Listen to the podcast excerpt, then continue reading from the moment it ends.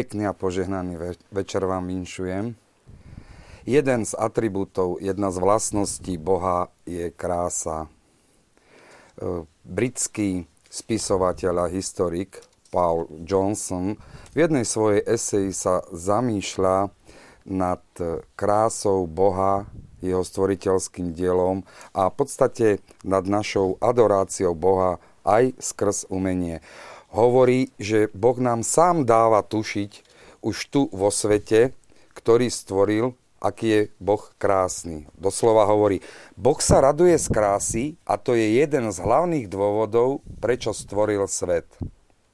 Myslím si, že súčasť Božieho plánu s nami aby, je, aby sme sa učili e, opetovať Božiu krásu. Aby sme sa to učili robiť vytváraním diel, umeleckých diel, vytváraním krásy. Isto ne, nemôžeme urobiť dokonale krásne diela. Nakoniec e, Leonardo da Vinci, keď umieral, tak prosil všemohúceho Boha aj vás, ľudí, aby ste mi odpustili, že sa mi nepodarili také umelecké diela, ako ste si vy možno predstavovali a Boh očakával. Ale Bohu ide skôr o to, aby sme cez tú krásu nachádzali aj Jeho. A práve umenie, krása je téma dnešnej diskusnej relácie u nás tu v Luxackej Samári pri našej už tradičnej studničke. A budeme sa o kresťanskom umení, jeho vývoji, rozkvete, ale aj o súčasnosti baviť s našimi hostiami. Pozvanie do relácie prijala pani doktorka Magdalena Kvasnicová, ktorá je historička umenia. Boska vám, pekný večer prajem. Večer. Ďalej, páter Kamil Dráb z kongregácie redemptoristov, výtvarník. Pekný večer. Dobrý večer, prajem. A architekt Andrej Botek. Pekný večer, prajem. Dobrý večer. Prirodzene, milí televízni diváci, aj vy ste našimi hostiami a aj vy sa môžete zapojiť do dnešnej večernej diskusie. Už poznáte naše telefónne číslo, kde môžete posielať SMS-ky. Takisto aj e, náš mail, kde budeme očakávať od vás otázky, glosy, po prípade vaše krátke, ale poprosíme naozaj krátke názory. A teraz poprosím režiu o malý vstup. Yeah.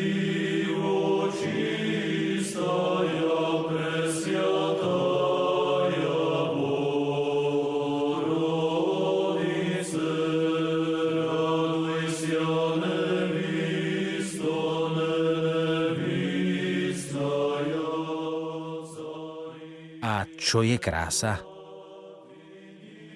Čo je krása? Je zaklínaním duchov? Či ani to a prosto úkaz? Pár zajačikov ukryť do klobúka, farebné perie šál a pestré skielko a potom spustiť staré divadielko, to naučené neľahko, ale predsa len naučené. To je umenie.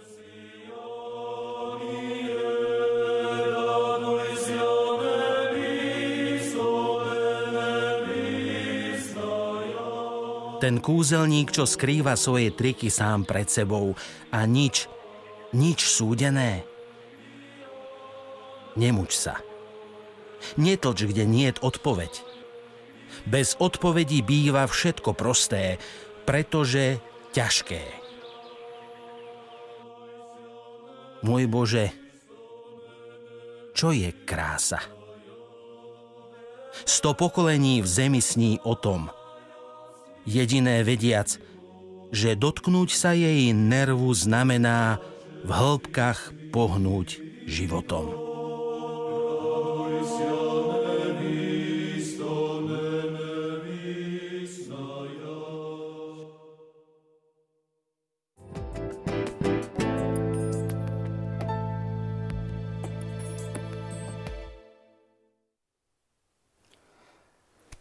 slova a verše nášho veľkého básnika, majstra Milana Rufusa, ako aj nádherné zábery na umelecké diela, ktoré v podstate vznikali v dejinách kresťanstva. možno navodili už tú správnu atmosféru na takú krásnu tému, ako je kresťanské umenie. Tak možno hneď na začiatku by bolo dobré povedať, ako to bolo s kresťanským umením, s jeho vznikom. Tak samozrejme všetko má svoj počiatok aj kresťanské umenie má svoj počiatok a tie prvé prejavy vlastne môžeme obdivovať v katakombách, naozaj tie úplne ranné prejavy. Tu samozrejme treba povedať, že e, tieto prejavy kresťanského raného obdobia e, samozrejme neboli oficiálnym umením. To oficiálne umenie vtedajšej rímskej ríše bolo niekde inde, aj obsahovo samozrejme, aj teda čo sa týka povedzme spracovania E, čo sa týka teda istej, istej tej oficiálnej úrovne. E, kresťanské umenie teda vtedy vlastne naozaj bolo utiahnuté v katakombách a tam ho môžeme na týchto prvých prejavoch vlastne pozorovať. A tu už môžeme pozorovať aj také určité prvé symboly, ktoré sa vlastne dostávajú, lebo umenie je postavené, alebo veľmi silnú a veľmi významnú úlohu v umení aj do dnešných, dobov, do dnešných dôb, teda do dnešných e, časov hra symbol, symbolika, symbol, vyjadrenie symbolické, ktoré nakoniec je, je logické, pretože človek, keď e, zobrazuje určité duchovné skutočnosti, nemôže sa vyjadriť bezprostredne, priamo. Musí ich reflektovať niekedy symbolom. A tu už nachádzame, povedzme, prvé kresťanské symboly, ako napríklad ryba, nachádzame tu Kristogram, Vavrinový veniec. Ale nachádzame tu už aj prvé figurálne vlastne zobrazenia v katakombách, figurálne zobrazenia Krista ako dobrého pastiera veľmi často. Samozrejme máme tu aj iné motívy apoštolov, scény z poslednej večere z určitých základných E, ktoré reflektujú určité základné kresťanské pravdy, dejiny spásy, kerigmu a ktoré vlastne vyjadrovali nádej toho kresťanského spoločenstva, ktoré bolo v situácii krutého prenasledovania zahnané vlastne do, do podzemia, vyjadrovalo vlastne nádej, čiže práve toto kresťanské umenie plnilo veľmi výraznú funkciu pre veriacich, že im teda okrem slova aj obrazným spôsobom vlastne potvrdzovalo ich pravdu a dávalo im teda, dávalo im teda pohľad e, vlastne na väčnosť a na to, že tá situácia, v ktorej sa nachádzajú, e, tá niekde ústi. Mhm. Takže to, je, to sú vlastne naozaj prvé, prvé prejavy toho sakrálneho výtvarného umenia kresťanského naozaj môžeme vlastne vidieť v tých katakombách. Samozrejme ono potom odtiaľ sa e, šíri e, po Milánskom edikte aj do tej sféry teda oficiálnej vonkajšej, ale tam máme vlastne ten, ten prvý, prvý prejav mm-hmm. historický. Pani doktorka, po Milánskom edikte sa vyšlo možno z katakomb, ale aj umenie vyšlo z tých katakomb? No, samozrejme, aj umenie vyšlo z katakomb. Kresťanstvo sa najprv stalo rovnoprávnym ako náboženstvom v rámci Rímskej ríše, ale potom o niekoľko rokov neskôr vlastne jediným oficiálnym kresťanstvom a vlastne... Náboženstvom. Náboženstvom a kresťania vlastne vyšli z katakom, vyšli z ilegality, by sa dalo tak povedať, a začali si stavať kostoly, teda vlastne využili, čo je dosť paradoxne, úplne pragmaticky, bývalé tržnice, tzv. baziliky. To boli vlastne základné a prvé kostoly a prvé chrámy, ktoré sa vlastne najviac hodili pre tie rastúce potom kresťanské obce a pre tie väčšie zhromaždenia. Takže bazilika, baziliky, bazikálne dispozície chrámov a samozrejme súčasťou týchto kostolov potom bola aj výtvarná výzdoba. Uh-huh. A tá v čom tak bola taká charakteristická? No práve v tom období možno tej ráno kresťanskej antiky, lebo kresťanské umenie vlastne anticipovalo tie formy, ten spôsob vyjadrovania vlastne svojich súčasníkov tej antickej pohanskej kultúry, ale ale infiltrovali ju vlastne novým obsahom. Mm-hmm. Novým obsahom. A práve tento čas už teda tej oficiálnej cirkvi dal naplno potom možnosť rozvinúť aj tým rôznym umeleckým druhom, napríklad mozaike, áno, ktorá, dá sa povedať, že v tom období vlastne prežívala svoje aj hviezdne obdobie. Hlavne v tej západnej cirkvi sa stalo takým centrom umenia mesto Ravena, áno, kde došlo vlastne k takému unikátnej, také unikátnej koncentrácii vlastne najvýznamnejších stavieb kresťanskej antiky. Sú tam baziliky, dve paradoxne zasvetené jednému svetému, svetému Apolinárovi. Potom je tam taká centrálna stavba zasvetená svetému Vitalisovi. A tieto stavby zvonku, zvonku sú to vlastne také pomerne ako jednoduché tehlové architektúry, ktoré nie sú omietané, ale keď vojdete dnu, tak vlastne každého návštevníka ohúria tou nádherou tej výzdoby mozaik. A tedy hovoríme, to, toto obdobie ešte hovoríme všeobecne o kresťanskom umení, alebo už sa tu dá diferencovať východné, západné? Ešte v tej ráno kresťanskej antike ani nie. Tam vlastne potom svoju úlohu zohrali tie e, západoeurópske teda národy, tie severské národy, Germáni, Goti, Vizigoti, ktorí paradoxne došlo tu k takej konfrontácii takej vlastne antropomorfne orientovanej spôsobu vyjadrovania sa tej neskoro antickej kultúry s takým sklonom k abstrakcionizmu práve týchto európskych národov mm-hmm. z tej severnej Európy, ktoré práve nemali figuratívne umenie, ale vynikali skôr v ornamente. A tam došlo také zvláštnej symbióze a obohateniu a vlastne vytvoreniu potom úplne novej, originálnej umeleckej formy. Samozrejme s rozvojom kresťanstva súvisel potom 4. 5. storočie púšni otcovia a tam už možno sa dá hovoriť aj o tej východnej, alebo základ tej byzantskej kultúry, Páter Kamil, povedzme Duro Europos, kláštor svätej Kataríny, Siensk, e, svätej Kataríny na Sinaji. Tam sú v podstate také isté základy tej byzantskej kultúry. Tak určite dá sa rozprávať e, nielen o tejto spomenutej lokalite.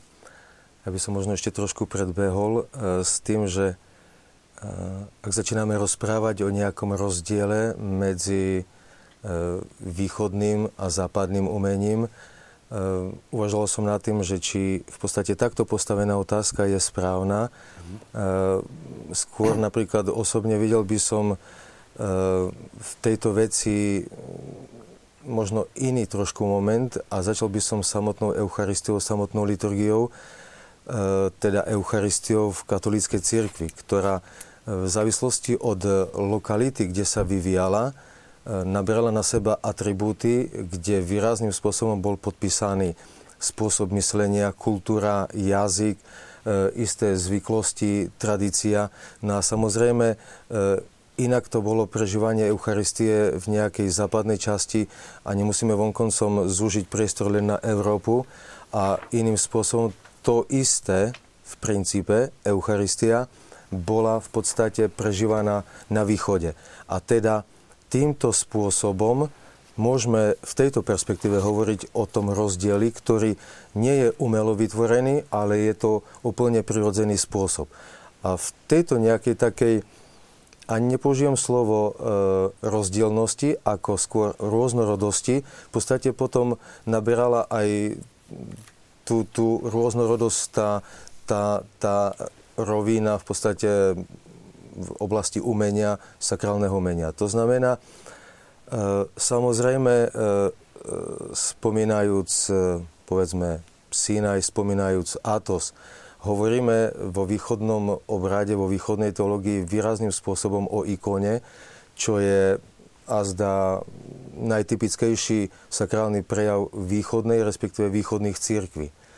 No a Možno len tak pre začiatok spomeniem jeden z tých najmarkantnejších rozdielov, kde ikona v porovnaní s západným umením e, riešila ten obrazový prejav v 2D forme, kde v tej teológii východu... Také tej už modernej terminológii, hej, no, 2D forme. Áno, hej, ak si to môžem dovoliť.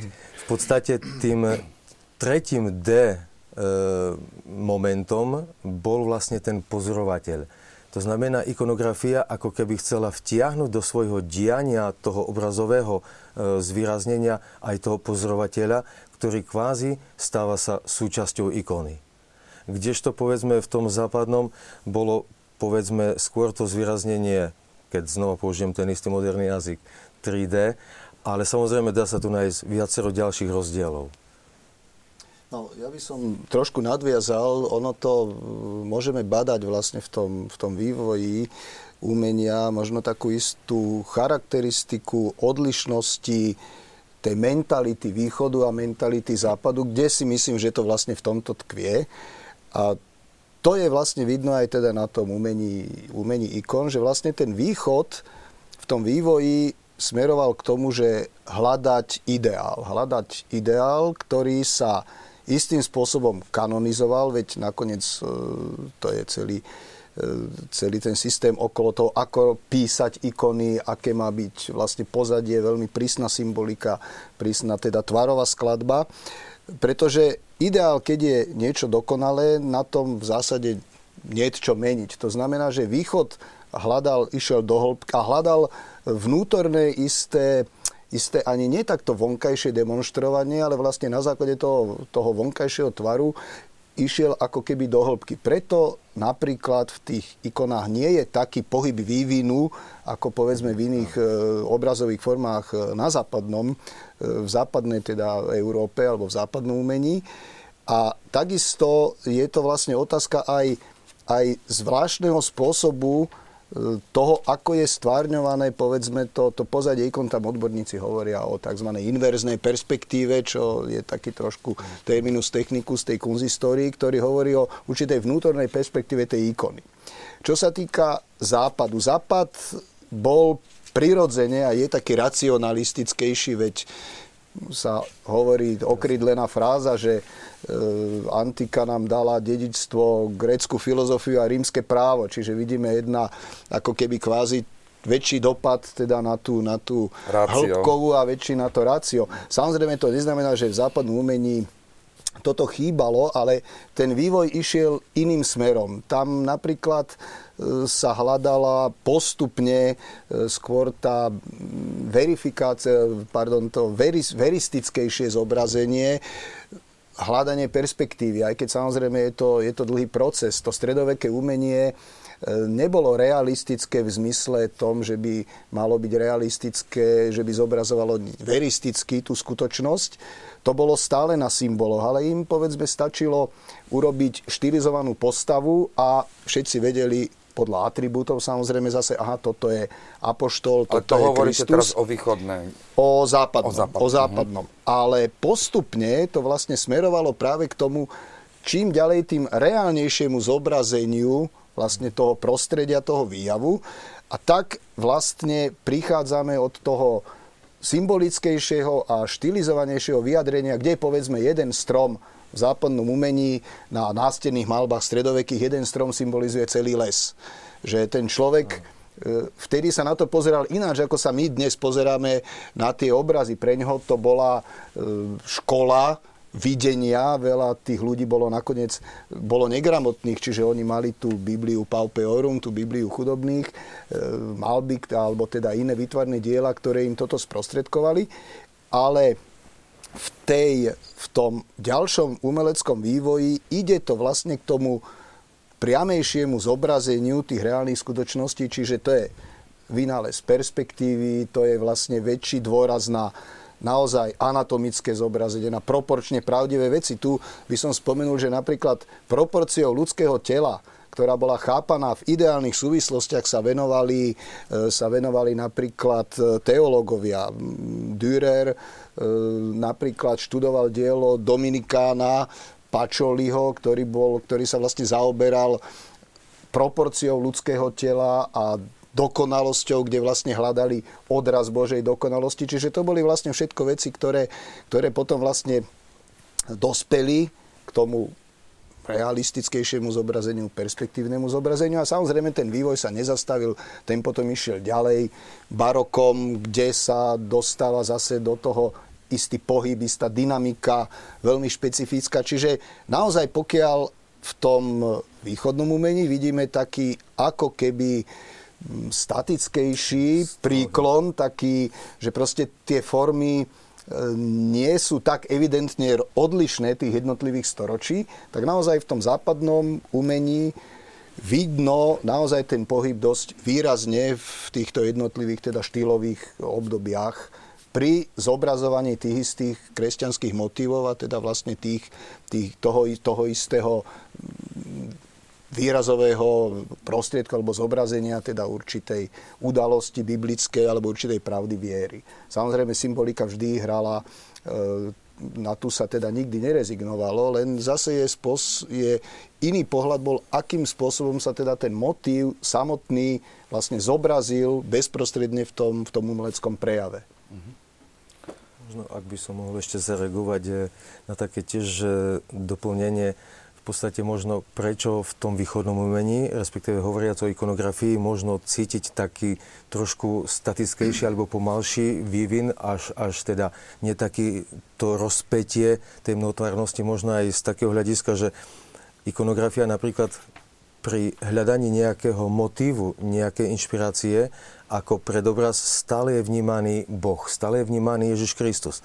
To znamená, že ten predobraz sám sebe v princípe je tak silný, dokonalý, že vlastne iného dokonalejšieho princípu nie je to. Preto ten ikonograf ako keby bol, to teraz dám do úvodzoviek, obmedzený tým, že ten prototyp je vlastne to najtop, čo vlastne existuje. Napriek tomu, že zvýraznil v ikone svetca, nemuselo sa to týkať eh, Krista, ale napríklad ikona, povedzme, jeden z apoštolov, e, apoštol Peter, alebo nejaká scéna z Biblie, nejaká, povedzme, nového starozákona, stále v tom pozadí je tou hlavnou inšpiráciou Kristus a teda e, možno aj tu je cítiť, že toto je tiež prečo vlastne tá ikona, ten pohyb, ten rozptyl nemá taký, povedzme, zo široka. Ako v tom západnom umení. Povedzme. Uh-huh. Preskočíme pár storočí, ale takto by sme veľmi detálne a nedostali by sme sa ďalej. Um, pani doktorka, kedy vlastne dochádza k nejakému takému rozkvetu, vrcholu sakrálneho umenia? Tak e, jednoznačne v stredoveku. Ako stredoveké umenie, gotická katedrála, to je vlastne archetyp kostola, kresťanského kostola. No a na katedrálu, na architektúru sa nabalovali potom tie ostatné umelecké druhy, maliarstvo, sochárstvo.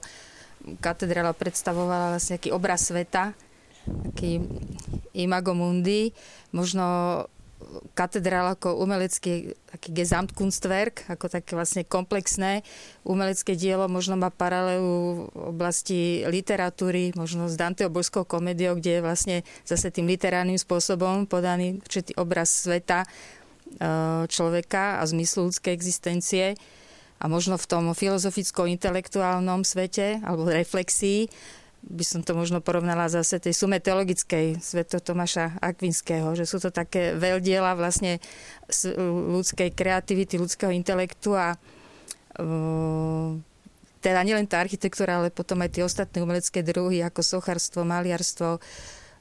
Je to doba náboženská, kedy vlastne Európa, Európu vládala vlastne univerzálna idea kresťanstva a mnohé národy samozrejme mali svoju vlastnú redakciu, áno, toho, tejto e, evaneliovej zvesti a rôznym spôsobom samozrejme sa tam premietala aj mentalita toho, ktorého národa a gotika francúzska alebo nemecká, španielská, talianská, ak vôbec o Taliansku môžeme hovoriť, no, gotike, to... Sa, to sa tam tiež premietalo napriek teda tej, tej univerzalite vlastne vteda, vtedajšieho sveta, tej západnej alebo západnej a strednej Európy.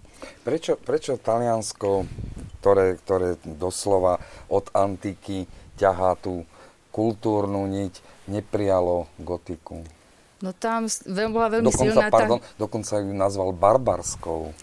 No, ako štýl. áno, ten pojem temného stredoveku, toho, hmm. vlastne autormi sú toho Renes, teda humanisti vlastne áno. talianskí, neviem, Francesco Petraka, myslím, bol prvý, ktorý to takto vlastne sa vyslovil o tejto dobe. O pár storočí neskôr, nie áno. počas gotiky, hej, to bol neskorší termín. Hej. Ale oni skrátka v Taliansku v krajine plnej, plnej umenia a odmietli, povedzme, to, čo dnes svet obdivuje vo mhm. veľkom. Tak tam bola veľmi silná tá klasická tradícia, ako tam aj z toho, keď porovnáte tie francúzske, nemecké katedrály, zdajme tomu s katedrálou v Miláne, áno, tak nám prípada až taká trochu bizarná, áno, oproti katedrále Notre Dame v Paríži, alebo v Štrasburskej katedrále, alebo v Remeši, alebo v Chartres. Áno, ale tam vidno proste ten zápas toho klasického ducha antického, tam ako, bolo to veľmi silné, áno, oproti tomu. Tá dominancia proste gotického umenia bola vlastne s Alpami, áno, v tej oblasti vlastne Francúzska a Nemecka. Nech sa počím. No, ja by som len možno doplnil aj to, že vlastne gotika je úplne svojský sloh. Aj preto vlastne e, bol v istom zmysle v Taliansku nie až tak celkom prijatý, lebo on vlastne protirečí klasickým zákonitostiam tak, ako ich poznáme od antiky a aké bolo vlastne dedičstvo v Taliansku, kde naozaj tá antika bola na každom kroku. Nakoniec aj románsky sloh vlastne pokračuje v istom zmysle v tých princípoch antických, logických, kdežto gotika je sloh teda naozaj tej maximálnej expresívnosti, maximálnej, teda na princípoch, ktoré sú odlišné, to utváranie gotického priestoru, článkovanie stavby, utváranie vôbec zákonitosti e, budovy je, je protirečí klasickým kánonom. Preto to vlastne bolo pre Talianov barbarské, lebo to protirečilo vlastne tým klasickým kánonom. Gotika je jediný sloh, ktorý napríklad to je z takého hľadiska ako stavebného, statického, ktorý, e, kde vlastne sa prenášajú síly v stavbe ťahom.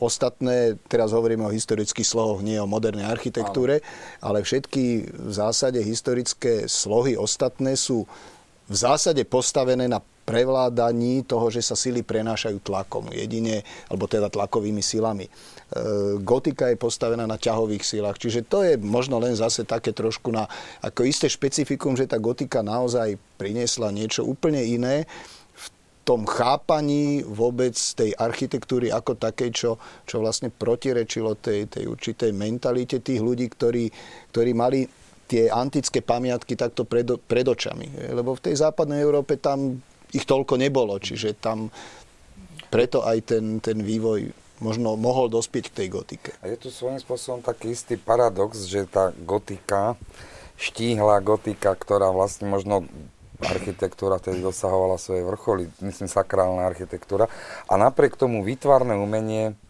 ten vrchol v renesancii, v Taliansku, kde boli dôvody, že práve v Taliansku v renesancii e, to sakrálne umenie dostalo takéto, také krídla?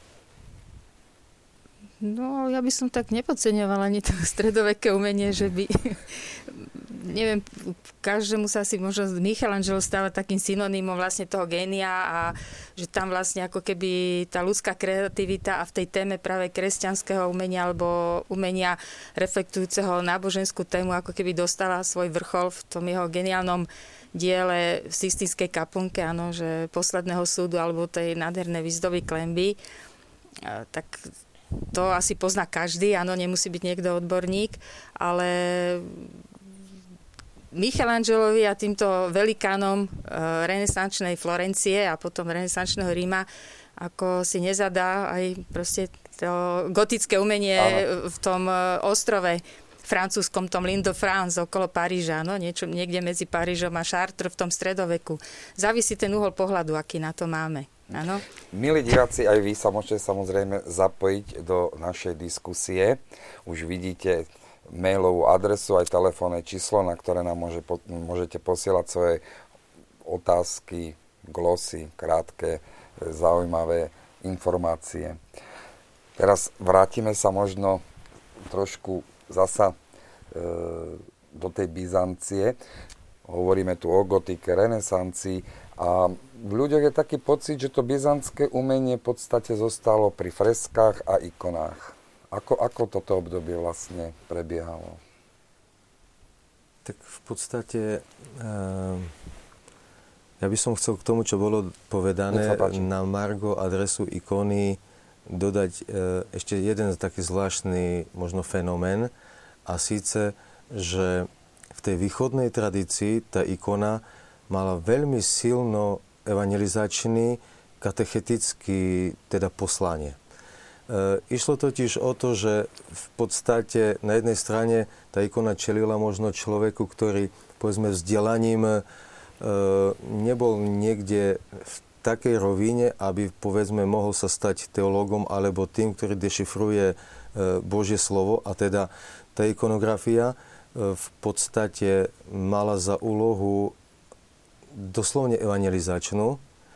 E, to sa nieraz ukázalo ako veľmi vynimočné aj z takého hľadiska, že bolo množstvo, povedzme, území, ktoré neboli spravované vyslovene, povedzme, kňazmi. A teda veľakrát to je situácia, konec koncov môžeme o tom hovoriť ešte aj v dnešných časoch, e, keď sa pozrieme, povedzme, smerom na východ, to môžem aj, aj z kňazskej perspektívy potvrdiť, že v podstate je mnoho strašne farností, kde jednoducho kňaza nevidia za pol rok. To znamená, že tá ikona, respektíve freska, lebo treba možno si aj povedať, že to je to také e, síce ohraničenie, ale niečoho bohatého. To znamená, že nehovoríme o nejakých slohoch možná, ktoré sa e, nejakej tej historickej perspektíve, povedzme už či často, či zriedkavejšie menili. E, čelíme tu viac menej, neviem, či môžem to takto povedať, stále tomu istému počas dlhých stáročí. E, s tým, že možno pre mňa vystala otázka, prečo aj kvázi to isté, tak dlhé obdobie staročia vlastne vydržalo a neuľahlo rôznym zmenám alebo nejakému takému pohybu, ako ho cítiť povedzme na západe. Možno aj na základe toho, čo už som povedal, že v podstate v tej ikone E, cez tú doktrínu ikony človek sa snažil vidieť niečo viac, než len to ľudské. Svojím spôsobom e, samotné to už konkrétne zobrazovanie je viac menej zobrazením, kde sa tak trošku odstraňujú tie také ľudské momenty, tie nejaké momenty citov, vášni. Ja, ak môžem z niečoho takého svojho takého prvého kontaktu s ikonou povedať, tak ja sa priznám, že na prvý pohľad to človeka možno až neláka. Hej. Tak by som povedal, že, že, že ten prvý očný kontakt je taký možno málo zaživný, alebo ja neviem. Málo ale, emočný? E, môžeme aj takto povedať. S tým, že čo ja som zistil, že vlastne až časom a takým hlbaním a, a, a nazeraním na tú ikonu. V podstate človek, pokiaľ je schopný, a samozrejme musím podotknúť s Božou milosťou, dostať sa nejak tak na koreň a podstatu tej ikony, tak v podstate už začína vnímať tak trošku aj inač, než len ako nejaké vytvárne dielo. Začína to vnímať ako istú katechézu, istú náuku. E, pred časom ja som aj vo vašom časopise uverejnil taký článok, niesol titul e, Nemá kázeň. A, Nemý kniaz. No a, ale tak potom to ešte niekde bolo inde. A vlastne tak trošku možno aj o tom by som povedal, že je to o tomto. Že tá e, ikona... možno, to, možno zároveň by sme to spojili aj s diváckou otázkou, pretože tu diváčka sa pýta, prečo sa ikona nemaluje, ale píše? No, to je možno tá presne druhá časť odpovede, ktorú som nedokončil. A práve e, vychádzame z toho, čo som pred chvíľočkou povedal. Že je to veľmi zjednodušene a prosto povedané, je to písané Božie slovo spôsobom farby. Spôsobom použitím šteca. Mhm. Samozrejme, je tam špecifický kánon, špecifický postup, ale jednoducho... Možno by sme sa pri ňom mohli pristaviť, aj to rozobrať. Určite to divákov bude zaujímať, lebo mnohí si predstavujú, že to je len maľba na dreve. Jasne, a... jasne. Možno už len k tomu predošlému toľko by som povedal, že viac menej e, východné chrámy v porovnaní s, povedzme, či už západnou teológiou, čo do interiéru sú vynimočné a zvláštne a ako svojím spôsobom ďalšia odlišnosť sú vybavené tzv. ikonostásom, čo je vlastne stena oddelujúca svetiňu od samotnej lode chrámu. A ikonostás je to vlastne e, nejaký statický prvok, ktorý je nositeľom už v závislosti od danej konkrétnej svetine, teda respektíve interiéru, istým počtom ikon, ktoré majú samozrejme presne daný nejaký poradie lát, s tým, že viac menej ten ikonostas bol momentom, ktorý vlastne plnil túto funkciu. To bolo ako keby otvorená, ilustrovaná Biblia. Takže aj to môže byť častočne odpoveď, že ikona sa nemaluje, ale píše. Jednoducho... Je to, to je modlitba. Áno. By som mohla, ja by som sa ešte k tej téme e, také určité ako to, také stereotypnosti možno, alebo konvencie, ktorá vládne v tej ikonopisnej malbe, že sa tak podobajú, že sú tak tá určitá špecifická štilizácia tých obrazov, že v niečom sú paralely aj v tom západoeurópskom umení stredovekom, Áno, že tie figúry, tie gotické plastiky alebo sochy, áno, sú tiež štilizované. Niekedy môžu nám pripadať, že ako keby nevedeli oni nakúsiť ľudskú figúru alebo stvárniť ľudskú figúru, že to dokázala až tá generácia potom tých renesančných umelcov. Ale v stredovekom umení, aj v tom západoeurópskom, nebola podstatná realita. No? Že tiež vlastne aj to umenie slúžilo, ako sa hovorí, že Biblia pauperum, ako Biblia chudobných, že aj dnes máme filmy, áno, rôzne médiá, ale vtedy vlastne okrem toho slova, počúvaného slova, v kázni ešte vlastne tie nastené malby, tie drevené oltáre, áno, s tými figurálnymi výjavmi vlastne boli takými narratívnymi cyklami, ktoré vlastne ľuďom vlastne rozprávali. Takže, a, čiže ten obsah bol dôležitý a nie tá forma. A potom ďalšia vec, že treba si aj uvedomiť ten status e, umelca, ktorý dnes vnímame ako tvorivú osobnosť, ktorá si uzurpuje, alebo teda aj mm, jak by som povedala, boja aj tú svoju slobodu vyjadrenia, áno, ale tí stredovekí umelci boli anonimní umelci, áno, oni sa skôr chápali nejako umelci, ako kreatívci, ale skôr ako, ako služobníci, ako remeselníci, ktorí to naplnenie tých konvencií im to nerobilo problém, áno, že by ich to nejako zväzovalo o ich slobodnom vyjadrení. Ano? Tieto pohyby alebo takéto vnímanie umeleckého diela vlastne nastalo až neskôr, až vlastne na úsvite novoveku potom. Mm. Spomenuli sme tú špecifickosť ikon, Pater, ako, ako, ako vlastne vzniká ikona, keď má teda ten svoj kánon.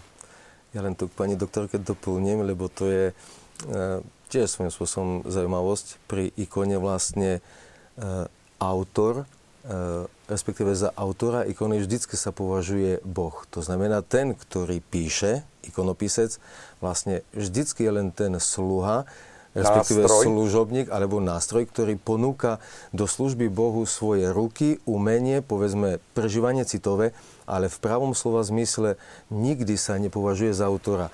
Preto jedna z tých takých špecifik je, že ikona sa vlastne nikdy nepodpisovala. Ja sa priznám, že tiež veľakrát dostávam takúto otázku, a kde máte nejaké logo alebo nejaký ten signifikačný, jednoducho ten top signifikant tu je Boh a vlastne na tom sa to končí. Takže... Tak môžem doplniť, sa mi stala taká vec, že som robil rozhovor s ikonopiscom a odmietol mi dať fotografiu svoju, pretože on nechce byť zverejnený, pretože on je len nástroj. Až tak ďaleko.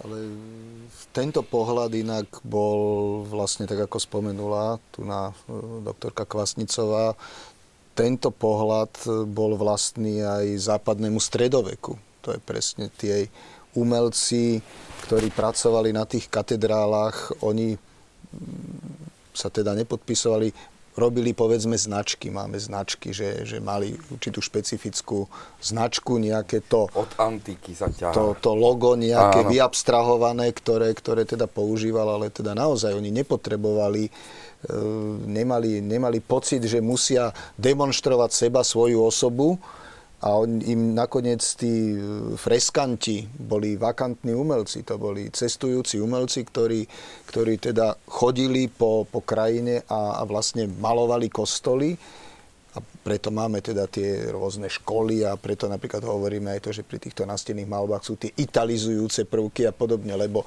vlastne odtiaľ mnohí teda z, tých, z týchto vakantných freskantov chodili. E, čiže podobne, ako len samozrejme na tom západe to išlo, išlo inde, na tom, na tom západe ten vývoj potom vlastne smeroval viac naozaj k tomu, k tej individualite, k tomu ukázaniu, že a ja som odlišný v tom svojom štýle od povedzme, a nezameniteľný od kolegu maliara, ktorý teda robí, robí proste ináč než, než ja. Čiže, čiže tam potom, ale samozrejme to neznamená, nechcem teda povedať, ako keby, ako keby to bolo niečo zlé alebo nejaký prejav pýchy. Tu ide jednoducho o to, že iným spôsobom išiel ten vývoj a iné hľadiská sa dostali do popredia, ktoré povedzme ehm, neviedli teda nutne už teda k takejto, k takejto anonimite, nakoniec aj tým, že ako sa vôbec stvorili tieto potom tie dielne jednotlivé, tie umelecké, kde aj tá dielňa mala zase svoj rukopis a už sa to vlastne potom začína,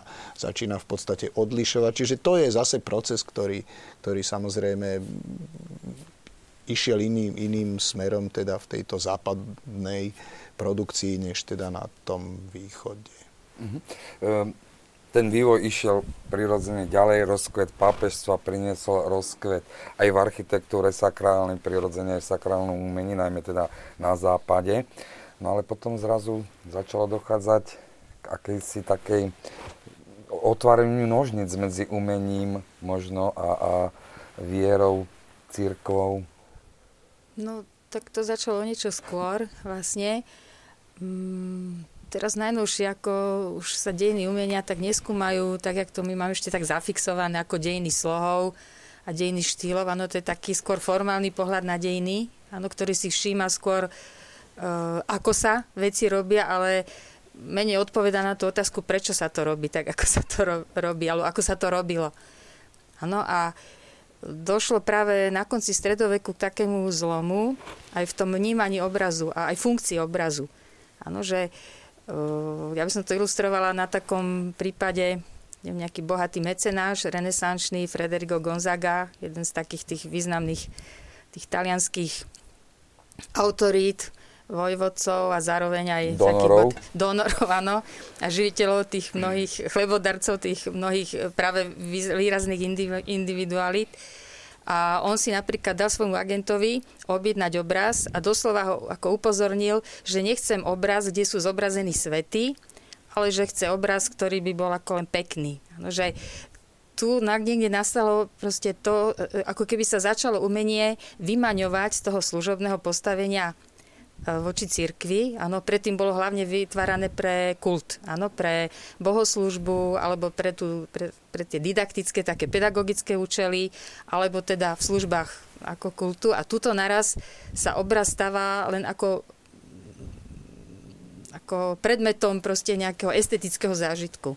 Takže desakralizácia umenia? Áno, a tuto niekde to ako začína, aj keď samozrejme to renesančné umenie, tie zadania, aj tie príležitosti vlastne sa diali v Lone a v rámci cirkvi chrám Sveto Petra, no a tie obrovské výkony, proste nielen architektonické, ale aj malierské, sochárske, ale túto niekde to začína. Ano? A to potom to 19. storočie, kde to tak všeobecne sa ako konštatuje, ako kríza ale možno aj umenia, že nielen teda sakrálneho umenia, áno, alebo architektúry, ale proste je to taký dlhodobejší proces, ktorý sa niekde teda začal na úsvite toho novoveku a v tom 19. storočí zálivo teda ako keby dospel do takej slepej uličky.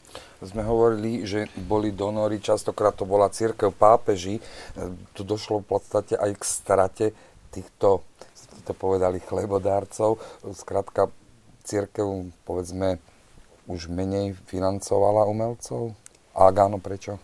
No, takým posledným ako keby vzopetím ako sakrálneho umenia bolo obdobie baroka, barokovej kultúry a, alebo barokovej epochy a tiež to bola vlastne taká reakcia aj na to, čo sa dialo spoločensko-politicky v tedajšej Európe a v niečom ako keby aj reformácia, vystúpenie Lutera ako keby mobilizovalo katolickú církev, kde sa to tak dá koncentrovať vlastne do tých iniciatív katolíckej církvy po, v rámci Tridentského koncilu, áno, kde e, ako keby práve umenie církev zapojila do propagácie viery, áno. A e, vďaka tomu je to také posledné vzopetie, kedy... Ten barok. Áno, barok, 17. ale hlavne 18. storočie, zopätie vlastne náboženského alebo kresťanstvom inšpirovaného umenia a to nie len teda v západnej Európe, ale v strednej Európe aj u nás. Áno v tom 18. storočí, 17. 18. storočí. Hlavne to boli teda iniciatóri hlavne teda cirkevní hodnostári, veľké osobnosti, Ostrihomsky, teda prímasy Uhorska, Peter Pazmáni alebo Juraj Selepčeni, ano, ktorí proste fundovali mnohé kláštory, jezuiti a františkani ako jedna z mála tých stredovekých nízkych reholí boli vlastne takými hlavnými stavebníkmi v tom 17. 18. storočí, že sa dokázali spamätať, a, ale asi aj nejako zodpovedala tá ich charizma e, dobre tej mentalite, tej, tej potrebe vlastne tej doby, ktorú církev potrebovala nejako znova osloviť e, duše veriacich. Takže e, a potom to je tak ako keby posledný vrchol a potom ten klasicizmus, to 19. storočie, samozrejme osvietenstvo, súvisí to proste s tým celkovým vývojom celkovým a zmeny vývojom mentality. Myslenia, áno. áno, aj spoločnosti a takú ranu, aby som to tak aj konkretizovala, církvi zasadili aj tie jozefínske reformy, aj Jozef II, aj zrušením kláštorov, áno, kde vlastne mnohé práve tieto ehm, to prostredie tých objednávateľov sa silno redukovalo vlastne tým pádom. A druhá vec je, že aj mnohé vlastne tie potreby chrámov a ich výzdoby ako boli už vlastne saturované ešte v tom 18. storočí. Takže už potom skôr sa tá iniciatíva niekde inde začala uplatňovať. Ja by som možno doplnil, že vlastne to obdobie barokové naozaj bolo takým veľkým, ďalším takým veľkým vrcholom aj v rámci sakrálneho umenia aj keď sa na to pozrieme komplexne, tie chrámy boli vlastne robené ako jeden veľký spoločný zážitok z umeleckého diela, kde hrala architektúra so sochárstvom, s nástennými malbami, s, s oltárnymi obrazmi. A tu si treba uvedomiť, že keď si len zoberieme tie, tie naozaj nástenné malby, tie fresky, ktoré nám ukazujú tie priehľady do neba, kde sa víria anielské bytosti, svetci, že vlastne to bol taký útok na toho veriaceho, na to zainteresovanie, pretože o čo tu išlo? Tu išlo o to zachytiť vlastne toho človeka a ukázať mu, že pozri sa, ty si vlastne, toto je Božia skutočnosť. Tak, tak, také toto je, takéto je to nádherné, že ten jednoduchý veriaci, ktorý zrazu prišiel do takéhoto naozaj mm, výtvarne, umelecky veľmi výrazného stvárnenia, tak mal pocit zrazu, že mu sa otvárajú nebeské, nebeské sféry. Áno, že je v tom nebi. To, to je teraz tí jednotliví svetci alebo tí anieli, ktorí sa k nemu otáčajú, gestikulujú, majú smerom k nemu anieli sochy, proste živo, živo gestikulujú, ukazujú alebo ukazujú akoby didakticky na, na niečo, na určité skutočnosti.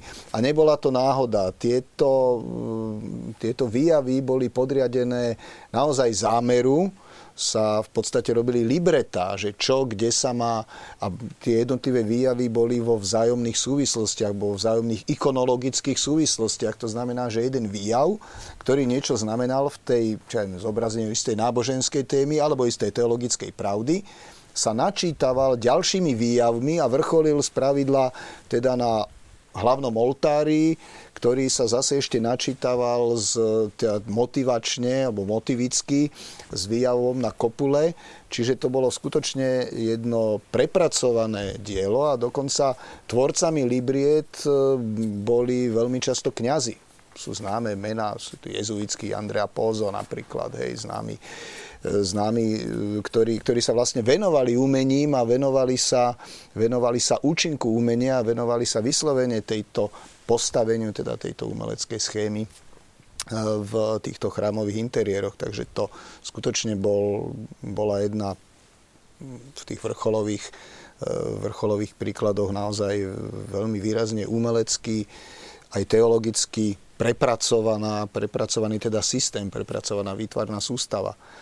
A tak ako tu teda bolo spomenuté, e, tá cesta ide, išla potom vlastne vždycky k takej, takej väčšej sekularizácii. To je vlastne osie, osvietenstvo, ktoré teda prichádza, nie nezanedbateľná francúzska revolúcia, ktorá tu tiež teda výrazným spôsobom prispela v podstate k tomu, že sa, alebo tá celková klíma sa začala viacej odkláňať, teraz myslím námetovo od, od povedzme biblických náboženských tém, až to vlastne prešlo do toho 19.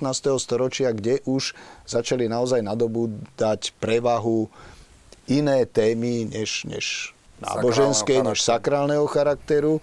A naozaj tá druhá polovica 19. storočia to už sú jednoznačne žánrové výjavy, tam už proste v tých hlavných umeleckých prúdoch výtvarných, ktoré boli vlastne nositeľmi toho, toho štýlu, naozaj dominujú civilné témy, sekularizované témy, čiže ono je to tak postupný, postupný je ten proces, nebol to teda nejaký samozrejme zlom zrazu. Dokonca Čiže... katolícky Toulouse-Lautrec začne chodiť po baroch a... Tak... Eh, tak až po tak, by sme mohli povedať. Tak zase aj opačne. Aj opačne, aj opačne áno, sú aj áno, konverzie. Áno. A tak. je tu taká zaujímavá vec, že kým povedzme ten západné videnie výtvarného umenia ide si svojou cestou, ako ste teraz spomenuli, že tie témy už sú teda diametrálne odlišné od sakrálneho charakteru a to trvá v podstate až dodnes. Mám taký pocit, Páter Kamil, že dochádza k renesancii ikon. Ľudia objavujú krásu ikon. A dokonca krásu moderných, nemusíme ísť k Rublevovi alebo ešte ďalej do histórie, objavujú krásu ikon. V čom to je? Je to ťažká otázka, dobrá otázka a do tretice zaujímavá. Um, Samozrejme, veľakrát tiež uvažujem a snaží sa človek absorbovať, respektíve dešifrovať i tú dnešnú dobu a respektíve toho dnešného človeka. A tiež sa teda človek pýta, prečo je to tak a zdá, dovolím si tvrdiť, že čiastočnou odpoveďou e, môže byť aj to, že e,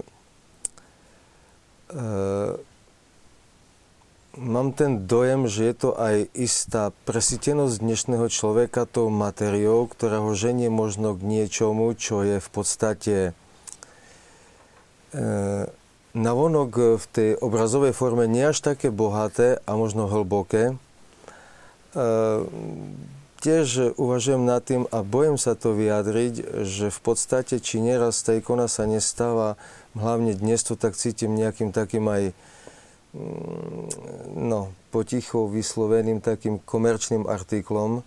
Tam teraz preruším vás na chvíľku, tu um, môžu diváci vidieť práve vašu tvorbu, ale to nie je síce ikona, ale ten, tam, tam krásne napríklad na tomto vidieť podľa mňa ten východný vplyv umenia. Toto sú v podstate, ak môžem k tomu taký menší komentár, e, už sme sa trošku posunuli. Tam to bol vlastne grecko-katolický chrám v Poši, je to blízko e, Vránova nad Toplou. E, svojím spôsobom tam to bolo unikátne možno v tom, že sme sa prvýkrát pokúsili o takú symbiózu v podstate aj fresky, aj, aj mozaiky teda. Mozaiky skôr v tom takom dekoračnom poňati ako taký dekoračný doplnok. E, priznám sa, že vlastne, tak ako už to bolo tu spomínané aj predtým, vždycky svojím spôsobom môžeme hovoriť o istej ceste. Takže viac menej eh, aj z mojej strany sú to niekedy také, nechcem to tak ľudsky povedať, chuťky, ale, ale skôr je to hľadanie.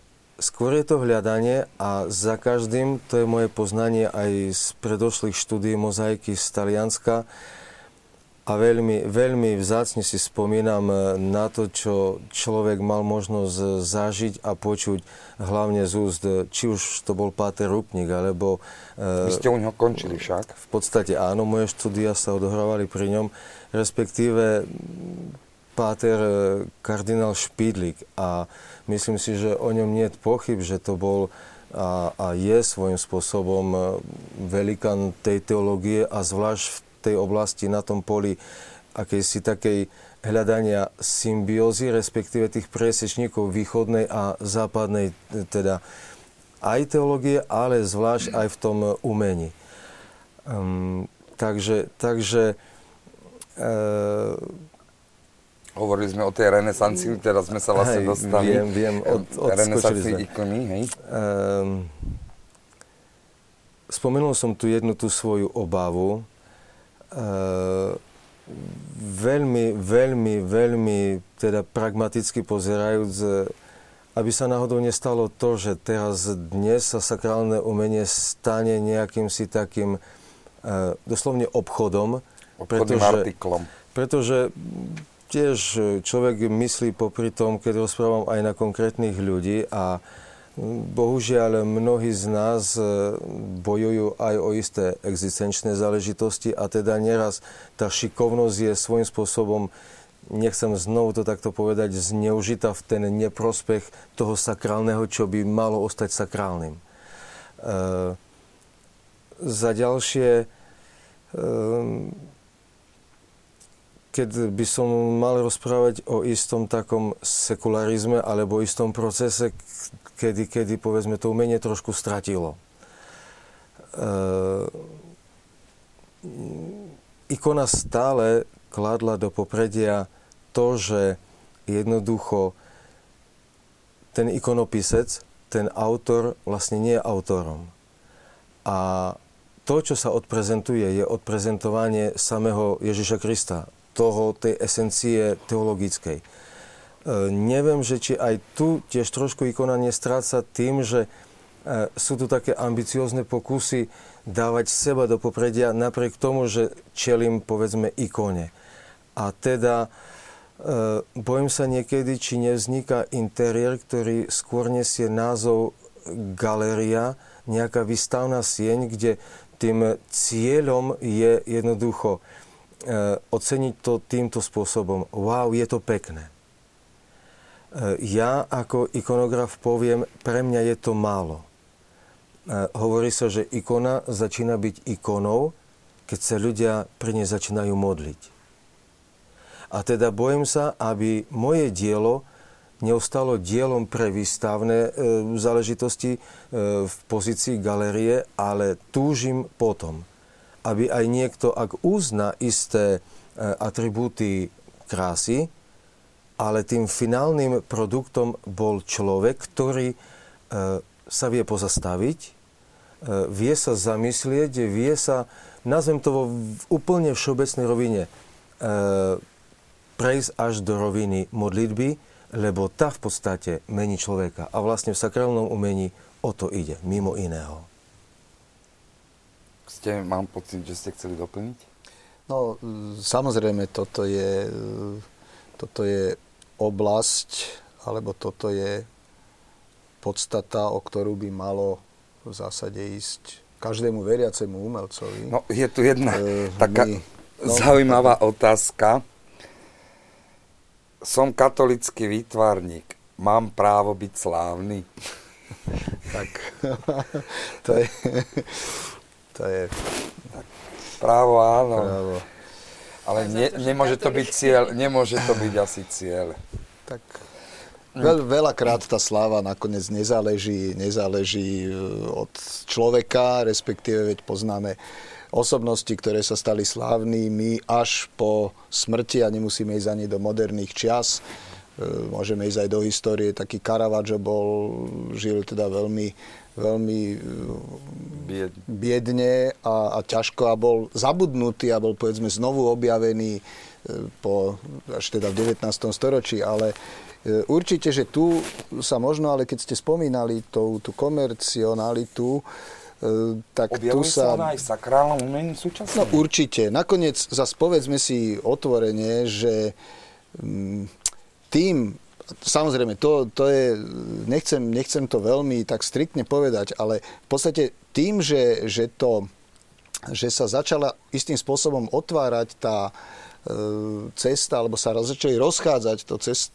tie cesty umenia, cesty církvy a umenie začalo nadobúdať isté formy prišli, prišla moderna, prišli avantgardy, ktoré rozbili tvar, ktoré používali deformáciu, prišlo abstraktné umenie, prišli konceptualisti, minimalizmus a tak ďalej. Čiže e, začalo sa vlastne to umenie v tých ťažiskových oblastiach niekde inde pohybovať. Vznikla istá nedôvera a tu si zase povedzme, že veľmi často aj, aj my, teda myslím teraz církev, e, nedávame ľuďom povedzme kvalitné umelecké pre tú bežnú spotrebu, e, umelecké devocionálie, ale veď povedzme si to e, mnohokrát naozaj tie e, rôzne sošky. rôzne sošky a teda podobné artefakty nie sú práve tým najlepším, čo, čo teda by sme tým, alebo teda čo by sa, čo by sa mohlo vlastne tomu veriacemu poskytnúť, myslím aj samozrejme do... Stráca sa tam aj ten edukačný prvok potom. A aj keď samozrejme nejde o to, že, že, že všetko teraz musí byť najvyššej, najvyššej kvality, ale chcel som povedať, že tomu e, jedna stránka je ten komercionalizmus, ale zase druhá strana e, je tá, že kde vlastne sme my dnes a, a dnes sa pohybujeme v situácii, keď e, veľmi často sa napríklad používajú sakrálne témy, náboženské témy na, v tom umení, že si povedzme vypožičiavajú umelci, aj ktorí sa povedzme nestotožňujú s nejakým konkrétnym vierovýznaním alebo sa cítia, sa cítia nekonfesní, ale používajú určité sakrálne motívy. Dostáva sa to samozrejme do, do rôznych polvoch. Jednak aj z toho hľadiska, že e, tie mnohé tieto náboženské výjavy, sakrálne motívy sa stali akými si až archetypálnymi, existenciálnymi, ako ukrižovanie, pieta, posledná večera, to sú motívy, ktoré, ktoré sa veľmi často priam ponúkajú na vyjadrenie istej situácie životnej, existenciálnej, istej, istej teda myšlienky. A tu by som napríklad spomenul, že v 90. rokoch, myslím to bolo, sa vlastne objavil neznámy obraz Picasso, kubisticky ukrižovanie. Čiže aj Picasso, ktorý bol teda vieme, aký bol, taký, aký bol ateista, komunista, hej, že vlastne spracoval ukrižovanie ako teda motív, pretože to je teda jedna stránka tej veci. Načali Dru... ste jednu zaujímavú tému, e, povedzme, povedali ste Picasso, zo všeobecníme neveriaci umelec, architekt. Prečo si považujú za také naj urobiť, ja neviem, postaviť kostol, oltár hlavný. Tak je to Aj keď sú povedzme ne, neveriaci. Je to príťažlivé zadanie, si myslím, je to také vrcholné uh, umelecké dielo. Uh, teda kostol práve, alebo chrám, návrh chrámu, to je niečo, čo už uh, ako zadanie disponuje vlastne k vytvoreniu umeleckého diela. Že je tam proste tá myšlienka, ktorá je veľmi silná. To, čo sme povedali, Boh je krása. Áno a proste je to taký archetyp stavby, ktorú mm-hmm. asi každý, kto má len trochu ambície, napríklad vo svete architektúry, tak by raz niečo takéto realizoval. A to je jedno, že či veriaci alebo neveriaci. A ja si myslím, že aj zo strany cirkvi to už viackrát som aj zažila takú debatu, že teda či môže len veriaci architekt navrhnúť kostol. Ja si myslím, že práve môže byť celkom zaujímavé, keď práve aj ten neveriaci, že je to taký ako keby pohľad zvonku a ktorý síce to možno náročnejšie tam e, mu komunikovať vlastne to zadanie a zmysel toho chrámu, aby to dobre pochopil čo lepšie možno chápe ten, ktorý je vo vnútri cirkvi a keď je aj kreatívec, teda že architekt a navrhuje ten kostol, tak túto to má ten, ten neveriaci stiažené, ale môj názor, názor napríklad je, že pokojne, že treba mať odvahu to možno niekedy osloviť aj takéhoto architekta, ktorý nie je veriaci, ale ktorý je úprimne hľadajúci a ktorý poctivo ako pristupí takémuto zadaniu a že môže vzniknúť veľmi ako zaujímavá vec a podnetná. Začínajú sa možno aj ozývať hlasy, že či církev vôbec potrebuje umenie. Páter, vy dostávate objednávky, ale tak máte skúsenosti aj povedzme z tej západnej Európy. No ja by som začal takým, eh, ako nemám to odžité na vlastnej koži, skôr je to informácia zvonku, kde v podstate tá informácia priniesla to, že bolo obdobie povedzme 70 80 rokov, kedy povedzme znova, možno sa to až necelkom tak týkalo východných chrámov, lebo tie niesli stále so sebou ten punc toho dekoratívneho až takého príliš bohatého, že skôr to bol ten západný chrám, kde tá tendencia niesla e, odkaz vyčistiť steny s tou perspektívou, že tým centrom má byť bohostánok, Kristus, Eucharistia a to všetko ostatné v podstate ako keby spôsobovalo teda e, obranie človeka o tú sústredenosť, o tú pozornosť. Skrátka, istá taká čistá architektúra s Kristom uprostred. Eucharistický. Áno. S tým, že mám ten dojem, že časom paradoxne sa začalo s umiestňovaním bohostánku niekde mimo nejakej osy, mimo centra, až to šlo do istým spôsobom extrému, že vznikli nejaké bočné kaponky, eucharistické, eu, eu, teda eucharistické bočné lode. A v podstate ja som to párkrát tak okomentoval, tak až si dovolím povedať sarkasticky, že človek vošiel do chrámu a teraz e, nebolo možné nájsť Krista. Respektíve, ktorým smerom pokľaknúť, či sa pokloniť. To znamená, ak hovoríme o tom, či umenie patrí do chrámu, či má byť súčasťou interiéru. Či církev potrebuje umenie. Tak v podstate paradoxne hneď na to sa e, zdalo, že to nebolo možno celkom šťastné, pretože e,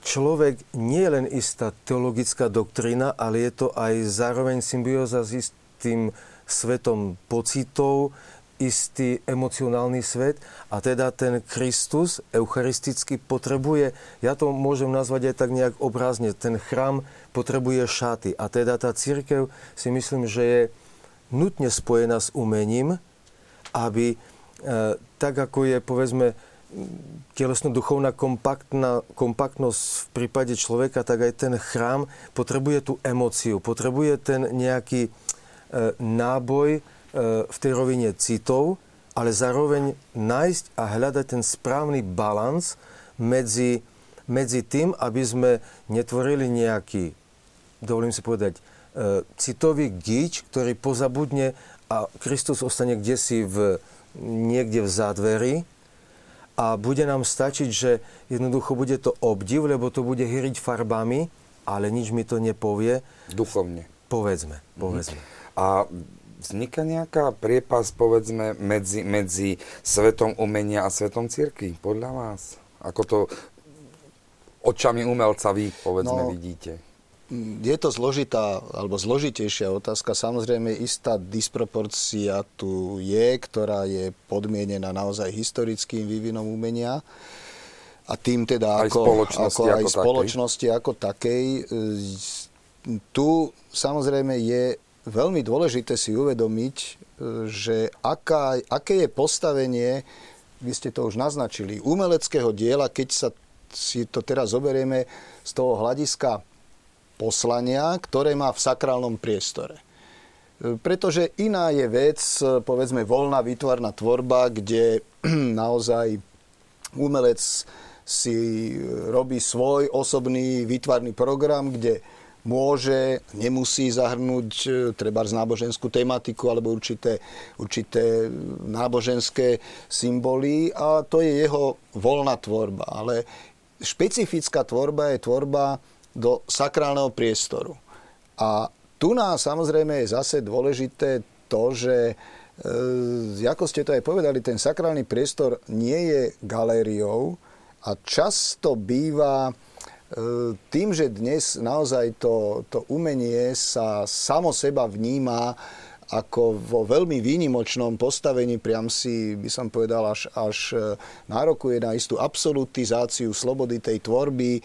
Veď sa hovorí, že keď je to umenie, tam je dovolené všetko, hej, to je ako jedna z takých okrydlených tém. Umenie nepozná morálku. Nepozná, alebo je nad morálkou, čo sa tiež hovorí niekedy. Tak tu si treba uvedomiť, že e, a sú samozrejme zvádzať, môže to zvádzať k tomu, že môže niekto chápať ako ten sakrálny priestor, že hurá, toto je priestor pre, pre moje dielo, ktoré tu teraz zaznie. E, ale to dielo v tom sakrálnom priestore má iný účel. Ono vlastne je tam na to, aby slúžilo, aby sprostredkovalo ľuďom Boha a zážitok Boha a aby vlastne slúžilo na poklonu Bohu, na adoráciu.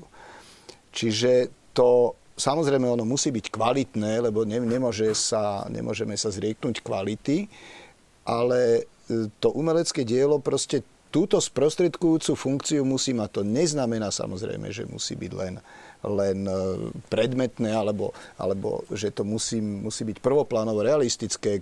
Sú mnohé nádherné abstraktné vitráže, moderné, moderné v chrámoch, ale tá funkcia výtvarného diela v sakrálnom priestore je trošku iná a má teda nároky aj na to vlastne sprostredkovať tú, tú, tú kerigmu, vlastne to posolstvo. E, patrí jezviti v Piešťanoch, majú taký program návrat duchovného alebo návrat umenia do chrámu, um, aby sme nekončili tak pesimisticky. Pani doktorka, sú nejaké povedzme takéto možno až edukačného charakteru tendencie teraz? Tak sú ako... sú nejaké programy? Sú iniciatívy, ktoré sa nejak ten svet, akože umenia a cirky snažia prepojiť aj vo svete, aj v Európe, aj u nás. Teda jeden ste menovali. O, aj samotní pápeži, ako posledný, teda Pavol VI, Jan Pavol II, aj, Benedikt 16. Aj Benedikt veľký 16. milovník umenia. Áno, ten dokonca usporiadal jedno obrovské stretnutie v roku 2009, kde bolo, myslím, okolo 260 umelcov z celého sveta pozvaných a nielen veriacich, áno, aj agnostikov, aj neveriacich. Som si aj pozerala teda, že kto tam všetko bol za hady, taká slavná anglická a iracká architektka, ktorá pred, ne, áno, prednedávnom zomrela, Daniel Ligbeskin, proste také ako významné svetové hviezdy architektúry alebo umenia tam boli prítomné. Čiže zo strany církvy sú vyvíjané priamo z tej najvyššej autorit o, iniciatívy, aby sa to prepojilo. V tých našich slovenských pomeroch by som chcela vyzdvihnúť napríklad aj iniciatívu v Trenčine na Skalke. Tam je tiež takéto podujatia sa tam pravidelne poriadajú. Potom patrí Dominika, neviem, že aj v tomto ich prostredí vznikajú takéto zaujímavé ako stretnutia a veľmi také inšpirujúce aj v českom prostredí, áno, tam e, u svätého Salvatora v Prahe, tam niekoľko rokov vlastne spolupracuje tá kresťanská akadémia, vyvíja takéto iniciatívy, inštalácie vlastne umenia. Áno, majú spoluprácu s Nemeckom aj s Rakúskom a v Rakúsku hneď tuto vo Viedni bola taká známa teda iniciatíva, aj vznikla vlastne tam architektúra pri dome svätého Štefana, ktorá ako aj prezentovala sakrálne umenie a teraz takým tým hlavným svetovo známym rakúskym umelcom, tí práve boli, teraz prvýkrát vystavovali práve v priestoroch tejto galérie. Takže tie iniciatívy sú, len je tu stále taká nejaká rozpačitosť a nedôvera, jak zo strany cirkvy, alebo už konkrétnych potom tých ľudí v teréne, tak by som povedala. A potom aj umelcov. Ako tiež je to, je to taká otvorená vec si myslím, a je to pokus po pokuse, raz sa to podarí, niekedy nie. Ja by som možno ešte doplnil, samozrejme tých iniciatív je veľa vo Viedni v jezuitskom kostole, podobne sa pravidelne inštalujú umelecké diela. E, keď hovoríme, tak u nás kaplnka svätého Jána pri františkanskom kostole býva tradične využívaná napríklad na takéto, na takéto účely.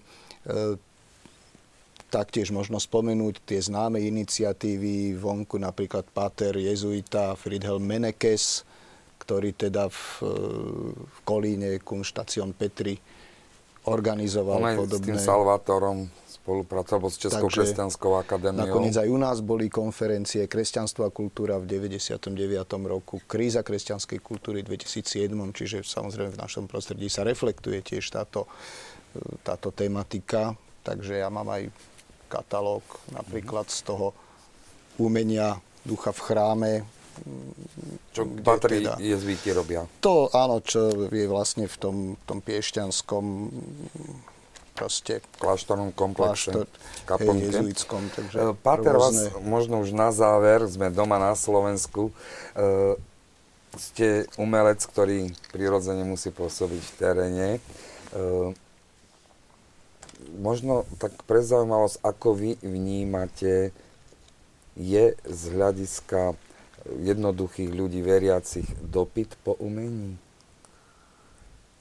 Ja som chcel ešte tú predchádzajúcu tému len jedným slovkom doplniť, že v podstate z tých súčasných aktivít, napríklad zase trošku z toho prostredia východného Slovenska, vlastne takmer po revolúcii veľmi populárne sa stali ikonopisecké kurzy, ktoré kvázi boli frekventované čo roku a už aj mnohými, povedzme, či jezuiti v Košiciach, alebo povedzme ešte cez iné inštitúcie, e, s tým, že ja sám som bol prekvapený a to už začnem a pokúsim sa odpovedať na tú otázku teraz, že v podstate ten záujem skutočne, lebo pri tom aj ikonopiseckom kurze ani nešlo nejakú prezentáciu diela, ako skôr by som to zadefinoval duchovné cvičenia, spirituálna práca prostredníctvom vlastne tej fyzickej písania ikony.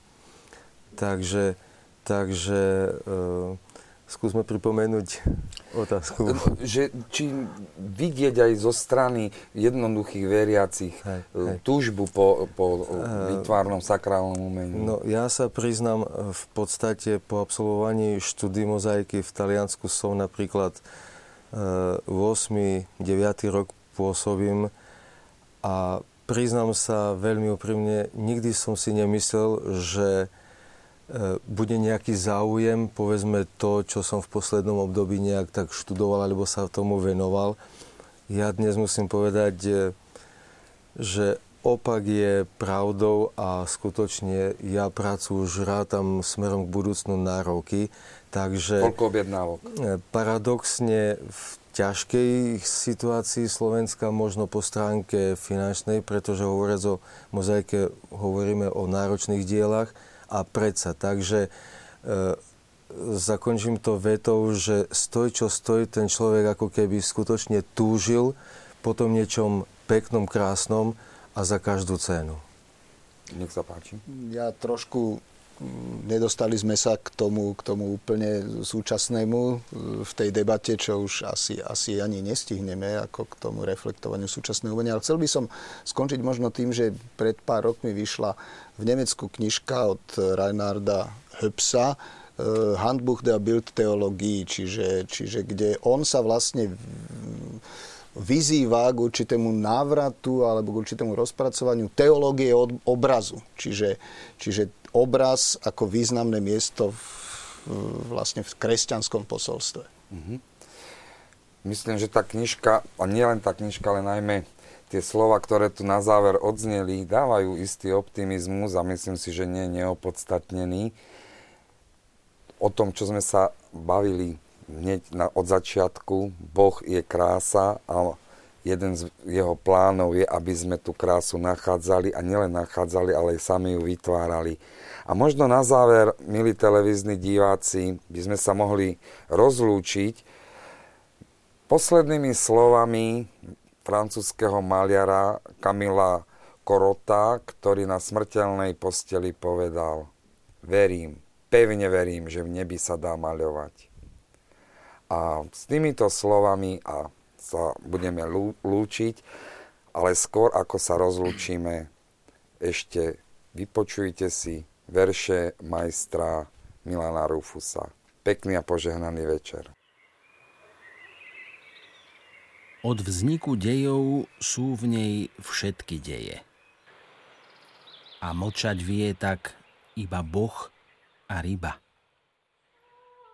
A je tam všetko, čo v tomto svete nie je – a tragicky mu chýba. A je tam všetko, čo kde na svete bolo. Trňová koruna, na ľudskú hlavu veniec. Pred sfingou bytia obrovité sólo, géniu hnev i jeho rozhrešenie. Maliar – syn ticha. Má oči, ústa nemá. Korunný svedok nevysloviteľná. Ten, ktorý vie, že tvár stvoriteľa je nemá, že za ňu hovorí vždy iba jeho dielňa. Tak aj on stvorí. Svet pravdivejší sveta. Nie jeho tváre, jeho duše busta. Z hrdla mu pritom nezaznie ani veta. Čím volá viac, tým prísnejšie má ústa, zovreté, ako pomočka za údelom. Len oko rozpráva v nemluvnej prudkej básni. O ľudskom tele, ktoré je viac než telom, kameňolomom bolesti a vášní. O ľudskej duši, čo si na svet zvyká a nezvykne si – v bláznovstve jeho dejov len pobehuje raz pred, raz za nádejou, ako by osud zatúžil mať psíka. A je tam všetko, čím je maliar svoj. Láskavá láska, smedný nepokoj. Aj ruka, ktorá viedla veľké dieťa z tatranských lúk do bezbrehosti sveta a všetky cesty sa do počiatku vrátia. V tom nedelí nás ani diaľava. Môj vzácny, rodný, maliari sa nám tratia. Ich kaburaba navždy zostáva.